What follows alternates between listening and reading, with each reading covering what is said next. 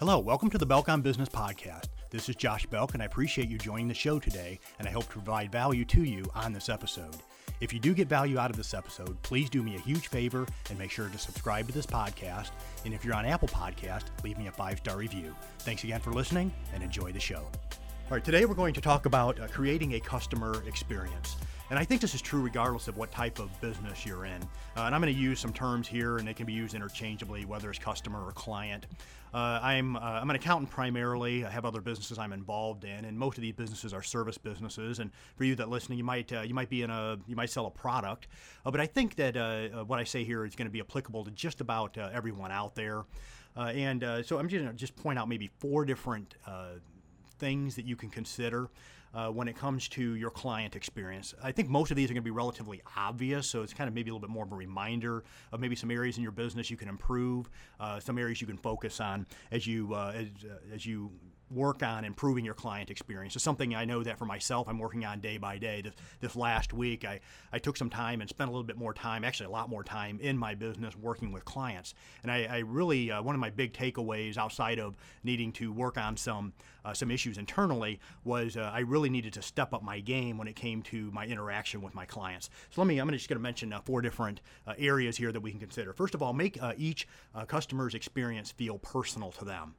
Uh, you don't. Uh, not every customer uh, is going to uh, basically look for the same uh, thing, the same type of experience from you. So you want to try to make that uh, customer experience unique for that person, for the way that they like it. There was a book written years ago called The Five Love Languages, and a book I think that's for for anyone. I think it's crucial. If you're if you're married, I think it's a it's a wonderful book as far as improving your marriage relationship, and it talks about the different ways that people are fe- feel loved. And I think that uh, there's a lot of parallels there as far as in the way that a client uh, wants to feel the interaction with you. And so, kind of think through ways that your clients want to experience that interaction with you. Maybe jot those down, and then for each client, learn how do they want to experience uh, your particular service. Uh, so, make each customer uh, experience feel personal. Uh, and it goes be uh, maybe some some some subcategories to that. How do they want to be contacted? Uh, one thing that I do when I uh, when I initially meet with a client, one question I'll directly ask them was, "How do you prefer for me to reach out to you? Uh, do you prefer to be texted? Do you want me to email you? Do you prefer a phone call?" Uh, many times, maybe an older client may prefer prefer a phone call. Of course, in this day and age, a lot of younger clients maybe prefer text. I have some clients that just like Facebook Messenger. So find out how they prefer to be contacted and and uh, and make sure you're you're keeping that in your client records. How do they like to be contacted and and uh, and make sure that you co- communicate with them that way. Uh, what is their mes- method of uh, processing information? I have some clients that are very visual. So I want to make sure that whatever deliverable that I give to them, uh, that they uh, that I'm also including a, a visual uh, type of a presentation. Maybe others uh, just prefer graphics or spreadsheets. And so I want to make sure I'm delivering the information to them in a way that they can consume it in the way that they prefer to have it consumed. Secondly, you may want to consider getting to know your clients on a little bit of a deeper level. So just beyond how do they want to be communicated uh, to, how do they receive information, how do they process information, but sometimes uh, get, getting to know them uh, a little bit more on a deeper level. Uh, in this day and age, we have social media, and this isn't appropriate in every line of business, uh, but especially if you're in a service business or you're maybe you're in a business, you're maybe maybe you are a real estate investor that you work with uh, with other investors, for example. Uh, it may be a situation to where you want to look at uh, maybe engaging with them on social media. I'm friends with many of my clients on on Facebook. I'm connected with many of them on LinkedIn, and uh, and I get to know them on a little bit of a deeper level.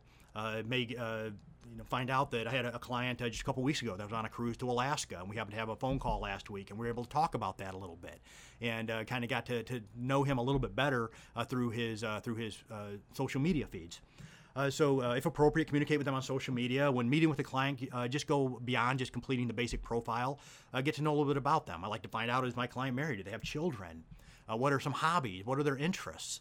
Uh, it's especially helpful if maybe I want to send them a gift. I can find out, hey, do they prefer Starbucks or Dunkin' Donuts, for example?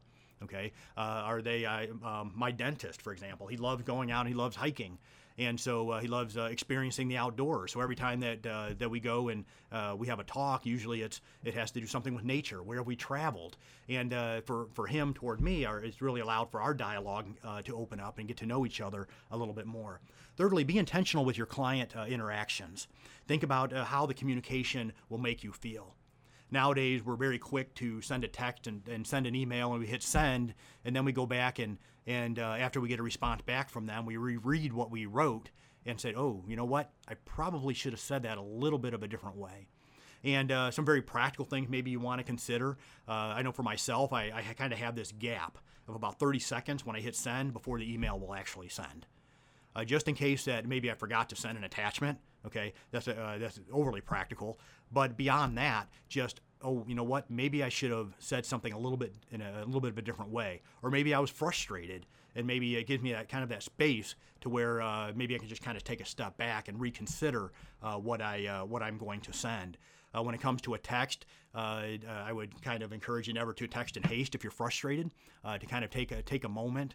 Um, but uh, always be thinking about how is this client going, uh, how is this uh, email, how is this text, how is this phone call, how is it going to make my client feel? So think about it. And I said kind of my examples there were negative, but also it should be positive. How can I take this information and deliver it to them in a, in a positive way? How can I make this every client experience a positive one? Then lastly, support your client um, interaction with effective tools for communicating. And this may include a, a website. Have a good website out there if, if you're in a type of business that a website is crucial. Uh, and uh, it can be utilized for such things as appointment scheduling. Uh, nowadays, uh, with uh, with certain apps that are out there, it makes it can make scheduling easy. Uh, but make sure you make you make available to your clients the most easy way possible, the easiest way possible for them to communicate with you, to schedule time with you, to be able to reach out to you. And with the with all these different tools that we have our, at our disposal, uh, you should use them as far as with your client interactions and to improve uh, the client experience. So, uh, you know, whether it's scheduling, whether it's online portals to share information, video conferencing. this last week, I probably spent 20 hours on Zoom calls, allowed for me to do have some face-to-face interaction with clients, so that are across the country where years ago it was just on the phone. To be able to use that technology uh, to be able to communicate with my clients. A podcast, what we're doing here. I think everybody out there, uh, if you listen to Gary Vee and he talks about this a lot, pretty much all you need now is a, is a phone and you can uh, you can uh, uh, record a podcast and distribute a podcast. Maybe that's some uh, an effective way of communicating with your clients and uh, uh, so something maybe also there to consider, uh, maybe workbooks or or webinars, many different options that you have out there as far as to be able to communicate with your clients and also to be able to improve your client experience. Hope this was a help to you. Uh, this is Josh Belk with the Belk on Business Podcast. Have a great day.